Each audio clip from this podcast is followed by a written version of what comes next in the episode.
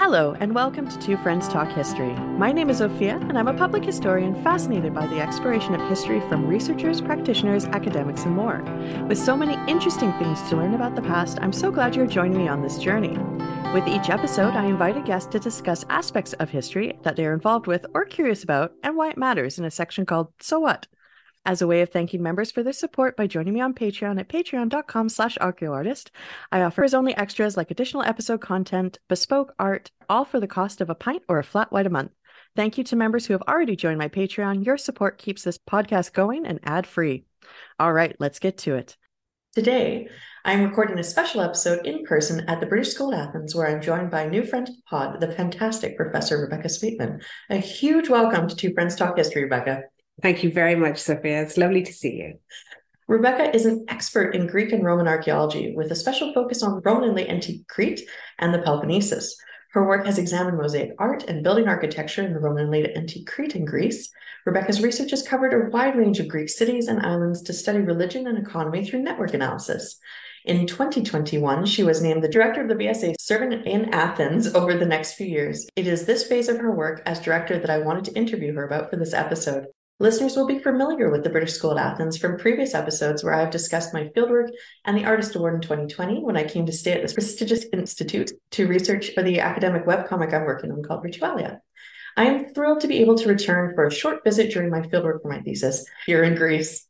I thought it might be fun to throw my mic in my rucksack and do some field interviews while I'm on the road. So, today, live from the British School at Athens, an institution with a lot of exciting opportunities, I want to hear about all that's going on here at this historic place under your directorship, the public engagement you guys are working on, and the cool research projects you guys support. So it's a wonderful opportunity for listeners who maybe are new to the field of classics, who maybe want to get in to do some travel for their research. Um, if you want to specialize in pottery analysis and a variety of other field activities, there are labs here. So there's a lot to talk about, and we're going to jump right in.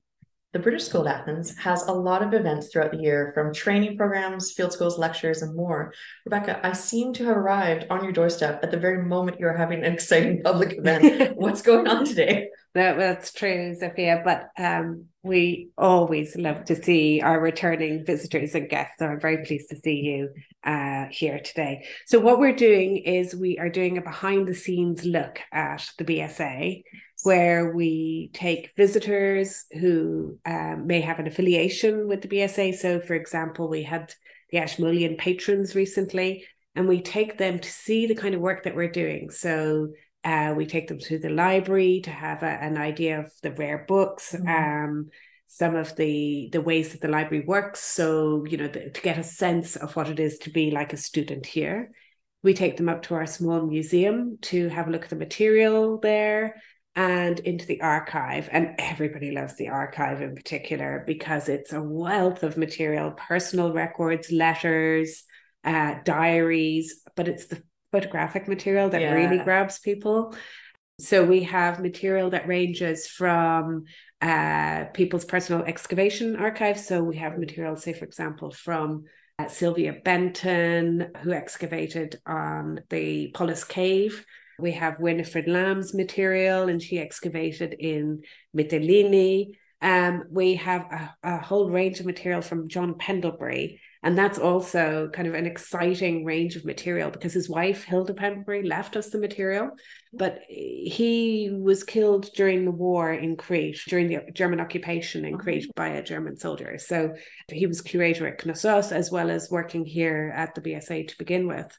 So we have this range of material that provides insights into the kind of context that people were working in. It's not just yeah. the work that they were doing on site, but the context that they were working in. And that's really exciting. And some of their personal relationships with exactly. like local people. And that's yeah. quite cool. And one of the things I've been looking at quite recently is the differences between the way women write their material, so their diaries or letters, but also their excavation diaries and the way men do it. And a really nice contrast is uh, between Mabel Bent and Theodore Bent. So Theodore Bent is really well known for traveling all around the Cyclades and this great man who excavates and publishes these amazing books about the Cyclades. But actually, his wife Mabel kept a diary, which is now published, and it is so insightful about Really? what's going on in the Cyclades at the end of the 19th century, you know, local customs, what the villagers are doing, you know, these things, the everyday things that we don't normally get from the kind of. So she did an ethnography Yeah. and he did the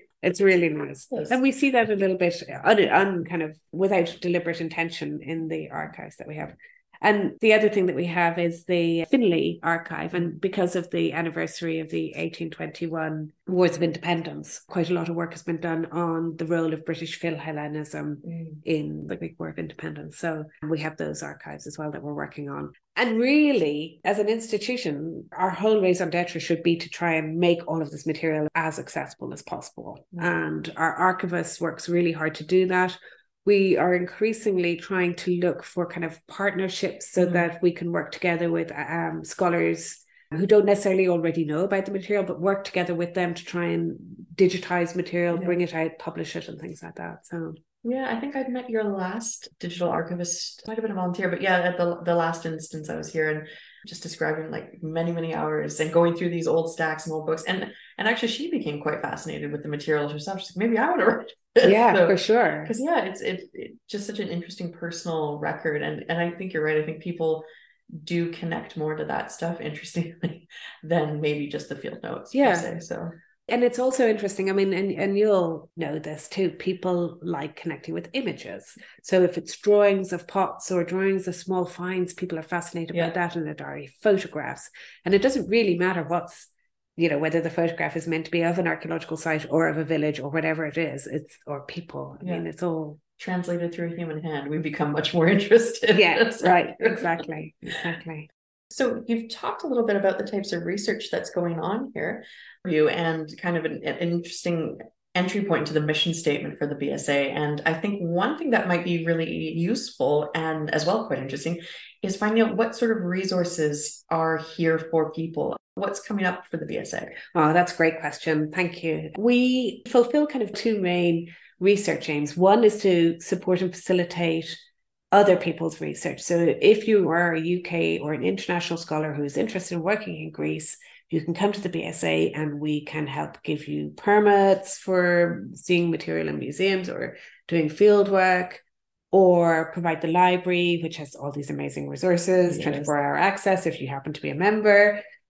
archival material. But we also have the Fitch Laboratory as well. So we provide these kinds of resources as well as having our own program of research at the same time.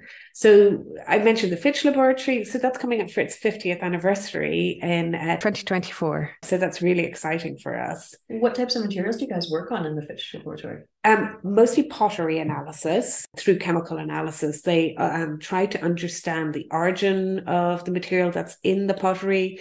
And through that, then it goes on to ask and answer bigger questions. For example, the transfer of technological know how, Mm, recipes for good pots, things like that, where the good clay beds are. Mm. but also then you know the Fitch are really kind of focusing on uh, mobility. So not just potter mobility but where the pottery is traveling to understanding movement of people at various different points. And they work from you know prehistoric all the way through to contemporary periods. And they've got amazing collaboration so they're collaborating with the university of newcastle on material in tintagel oh, cool. in england. So it's a really amazing project Magic. there and with colleagues in Turkey and in Bulgaria, and they're part of a huge number of networks as well. But the Fitch is also a really good example of how, although the BSA is founded in 1886, it's got a very forward looking Mm. view. So it takes all those more than 100 years of tradition and understanding, but uses it almost to try and push ourselves into Yeah. the future. So looking at innovative ways of thinking about archaeology, thinking about pottery, thinking about projects, but not just that, but thinking about the way we interact with our local community here in Athens and, and in Knossos, where the other part of the school is. Would that include um, a degree to which you involve uh, local archaeologists? I mean, the Fitch Laboratory does a lot of work on collaborating with the Greek Archaeological Service, as do we through the library, but through the archives as well, through Knossos. Because they, of course, at Knossos, you don't just have the small BSA at Knossos, but also the Stratigraphic Museum. um, where all the finds, well, well, not all the finds, but a, a large number of finds are kept uh, from the Knossos area excavations. And there, our Knossos curator, Christakis, is amazing at making the resources available as much as he possibly can. And we're taking a really big leaf out of his book because he does amazing community. I keep saying amazing. He, he does excellent community engagement. So every summer they have a Knossos summer program Wonderful. where they have, say, artists or music. They have public lectures and things like that. And Kostis did these fantastic tours with uh, school children as yeah. well, and kind of behind the scenes tours. And so we've started to do a lot more of that here in Athens. So we've had a regular program for young archaeologists. So for primary and secondary school kids who've been coming to the mm-hmm. BSA every other Saturday. And our school students and fellows have been running this amazing course for them. Oh, that's wonderful. It's fantastic. And the other thing we've been doing is every other Wednesday, we've had a group of unaccompanied minors. So refugee children who have mm-hmm. No parents with them. So they come every other Wednesday to the BSA and we under the auspices of, of learning about archaeology and pottery but it's much more than that it's oh, about yeah. engaging with them and talking to them about where they're from and understanding you know the various different things that make them tick and yeah. Also to be honest with you it's a good language lesson for everybody as well the communication difficulties are real I can imagine but also like what an incredibly welcoming and i have not heard anywhere else doing that in the same way so that's really that's really good. It's been really nice. I feel like I would be remiss if I didn't mention this, but you are one of three women to hold the post of director at the British School of Athens since its opening in 1886. What's that like? Like, that's pretty awesome. It's lots of fun. And what is really nice about the BSA at the moment is that it's mostly women who are here. So if you go into the Fitch Laboratory, it's all women in white oh, coats. Oh, and good. so as a kind of symbol of women in STEM, yeah. we've got it right here. It's brilliant.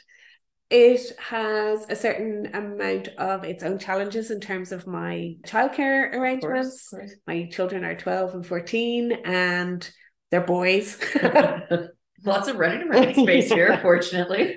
And but everybody's been incredibly welcoming and incredibly understanding of you know those kinds of uh, family circumstances. And to be honest with you that's the way life is yeah. nowadays really isn't it? And i couldn't think of a nicer place to have my children in academia at the moment. And they really enjoy meeting the students. they really enjoy helping out after the lectures oh, and things good. like that. So um, long may that last anyway. Yeah. I was just thinking like if, if I had been transported to Athens at their age, I would have been thrilled. just out of the rain of Vancouver into this glorious, beautiful, bustling city. But yeah, no, that's very cool. It does make a change for St. Andrews, where we're very cozy and yeah. it's easy. Life is really easy in St. Andrews, and now they're in this great big city and they're taking full advantage of it. Yeah. And learning the metros and all that yeah, cool stuff. Exactly. Oh, that's wonderful. Yeah.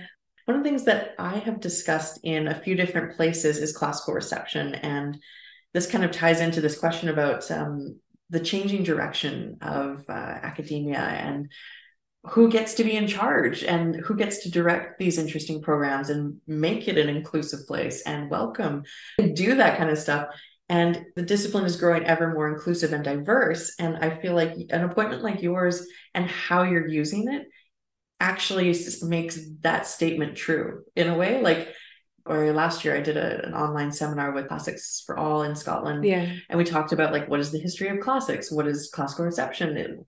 What are the dangers? What are the advantages? And and we really did emphasize how much the voices are growing within the discipline and, and diversifying. And you've just made such an, an excellent example of that. It really this place is not just you know it's not a boys club. Like it's it's very much for everybody. Um, and that's a really cool trajectory to see this discipline go into. That's really nice for you to say that.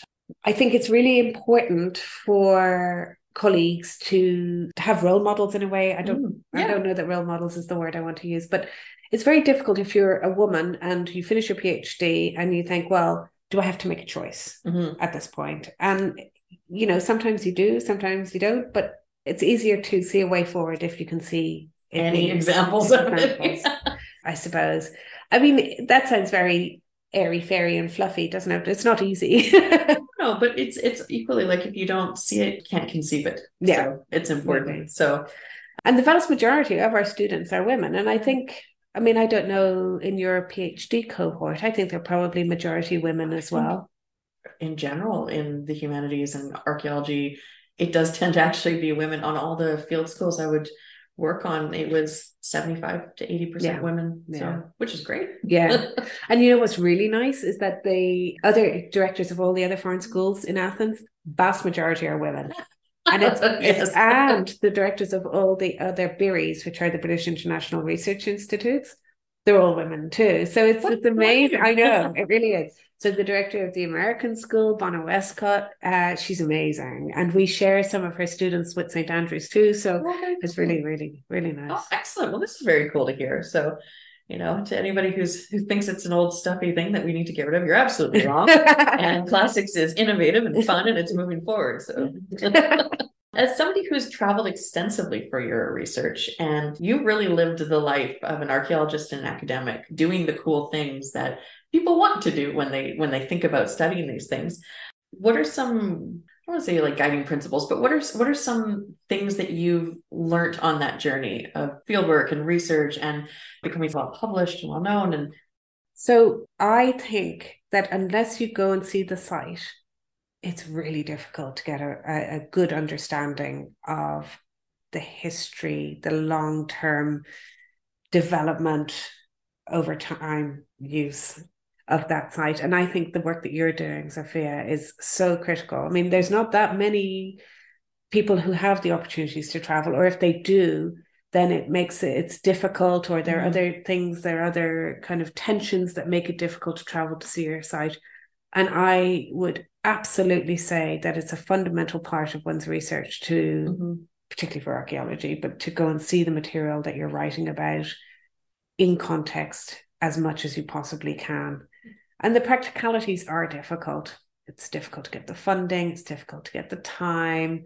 But if anyone can do it, then it's definitely worth it. You get such a I mean, even look at looking back at Theodore Bent and Mabel Bent's Yeah. work. I mean, they traveled because they got a better understanding of what they're doing. And I'm I'm the kind of person who I love learning about countries, but I really learn when I'm there and- and, experiencing it. And I can understand the geography much better and the topography. Yes you get these insights that you can't possibly understand without being there. I think one of the things that really surprised me was the last time I came to Greece, I was driving again, and I hadn't really ever conceived of what Thebes's agricultural hinterland looked like.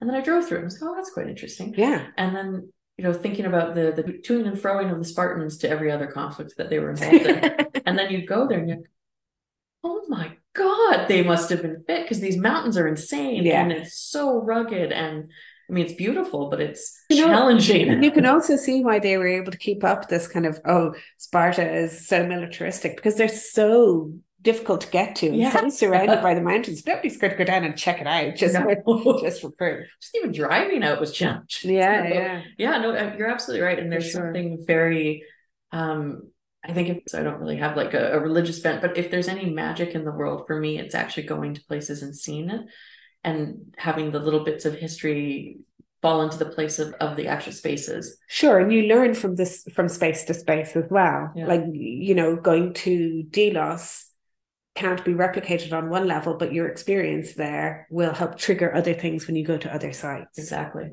You know, for your site, for example, at the Sanctuary of the Egyptian Gods on Thera, Yeah. it's very hard to look at a photograph of that and understand how it works. Yeah. Because it really doesn't make sense. I kept mislabeling it on a map. I'm like, what am I even looking at? And then Yeah, you're yeah. like, ah, yes, Yeah. standing here, I can now understand Exactly. you. So no, you're you're totally right. And also the interactive views where they you know the view that you get between Anafi and Thera and Thera and Anafi and understanding those mm-hmm. kinds of relationships each other across the way. yeah just fabulous. As well as the how fast it is to actually get to and from these places. I think we just imagine things in the past are so much harder because they were. Equally, it's very doable. And you know, walk if you have to walk for 30 days to get somewhere, you'll walk for 30 days to get there. yeah So yeah, you, you really do get such an interesting uh, experiential view of the world in antiquity by going. So Amorgos, I don't know if you've ever been to Amorgos, so that's a really interesting one because it's three kind of different parts to the island. And the the tarmac road, I think, wasn't put in until the 90s. And it changed the way the island functioned then because then the three major towns were connected to each other. So Oh, that's completely cool. different place. Interesting. Now, one of the big things that I talk a lot about on this podcast is public engagement. And I've got a few different guests coming up in the future. One of them does uh, YouTube videos about archaeological sites, as well as some classical engagement and classical reception studies through TV and film. But one of the things that I think would be really interesting if you have time is to kind of talk us through where you see the BSA going in terms of engaging with audiences maybe globally Mhm. because I can definitely see what you guys are doing locally and then within the community of uh, researchers. There's lots of local archaeologists and academics and researchers who who come and give talks at the BSA, Yeah. um, which is quite cool. All year round, you have a very healthy and robust speaker series going on. Even during COVID, like which was really impressive. There was still people presenting through you know online means as well. So that's been very cool. I mean, that was John Bennet and Michael Loy, who were the director and the assistant director during COVID. They did an amazing job of, you know, suddenly turning on a turning on a dime to just turn everything into online Yeah. and make everything available as much as they possibly could for people who wanted to keep up with what's going on in terms of research. And we've kept that to a certain degree. So most of our upper house seminars, which we have most Mondays, are dual delivery. Mm. And that's really nice because you get that kind of continuous interaction then from people abroad, Yeah. as well as then the audience too. So that engagement, you know, it's, it's well set up. There's always room for more growth, and you know that's clearly happening. Or where do you think the BSA can get to more people, maybe outside of academia, or what kind of things would do you think they might be interested in hearing about? Great question. And one of the things that we did in March was we did a collaboration with the British Embassy and the British Council mm-hmm. On a festival of writing. And so what we did was we got academics who work on the theme of the journey in ancient literature, but also experiences of the journey in the past as well, and travel writers, two contemporary Nice. travel writers. And we put them together with people who work on travel writing in the past. We put them together with contemporary poets who work on the theme of the journey, contemporary authors who write about the journey, novelists. Mm. And it was amazing. That's it really was cool. really, really eye opening. And I think everybody who participated had a really amazing two days understanding what each other's disciplines are doing, but also trying to pull out some themes and grow their own set of ideas and things like that. It was great. That's, really the kind cool. of thing um, I think we have lots more potential for doing. You know, rooting ourselves in what we're good at, which is archaeology, ancient history, philology, uh, and contemporary Greek, modern Greek studies, but also trying to contribute to either creative processes in Mhm. contemporary literature or writing or politics or under, better understandings of mobility, forced migration, things like that. Excellent. And I've already answered the so what question, haven't I now? Yes, you just did. Damn. I can't put you on the spot. You preempted it. Well played. That's why you're the master. I am the pupil. well, I know you guys are incredibly busy today, so I don't want to keep you long. Any parting words, any last bit of advice for anyone interested in any young scholars out there listening to you right now, thinking, do I go into classics? Always go into classics. Look, I mean, I, what, so there are different stages, right? If you love classics and you're going to go to university and you're thinking, oh, I really love classics, but it's not going to get me a job, study classics because you need to do what you love at university. Sure. and your degree will always count for something it is an amazing preparation for all sorts of different kind of jobs be it teaching law foreign service lots and lots and lots of kind of different jobs it'll give you an appreciation for the past that will last you all your life and so when you travel it'll become a, a much more fruitful pursuit I, I totally agree though. I think one of the things people always say to me is like, oh, I wish I could go on a trip with you there because you you would be able to bring this alive for me in a way that I just can't. And I'm like, you're right. Yeah. So take me with. Yeah, yeah, but it's true. You can definitely you can tell the stories, connect it to literature and Yeah. art and things that are happening right now always because we love to recycle as a society. It's true. So, if you are thinking about classics as a career or archaeology as a career, I would always say to people, give it a shot. Yeah. It is hard work, but everything is hard work and it's incredibly satisfying. But you put the work into it and then it will be satisfying.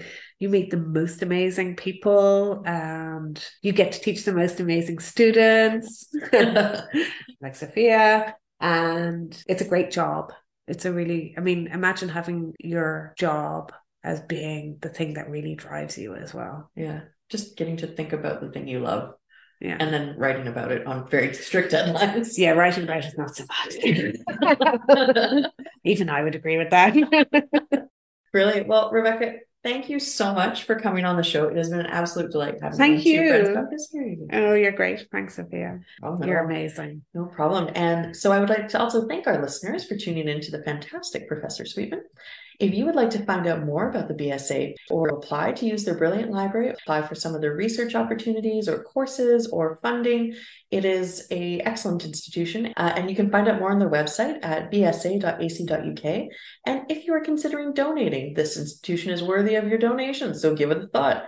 I will include links in the show notes to connect you to the BSA and Rebecca's academic work to share anything new and exciting coming out of the Institute. So if you have not already done so, please rate and review Two Friends Talk History on Apple Podcasts. It takes just a second, helps people find the show. Don't forget to hit subscribe or follow on whatever platform you listen to so you never miss an episode. You can follow the exciting things going on at the BSA through their social media on Instagram, Facebook, and Twitter, and just search British School at Athens. You can also follow the show on Two Friends Talk History and my website, archaeoartist.com. See you soon with new friends on Two Friends.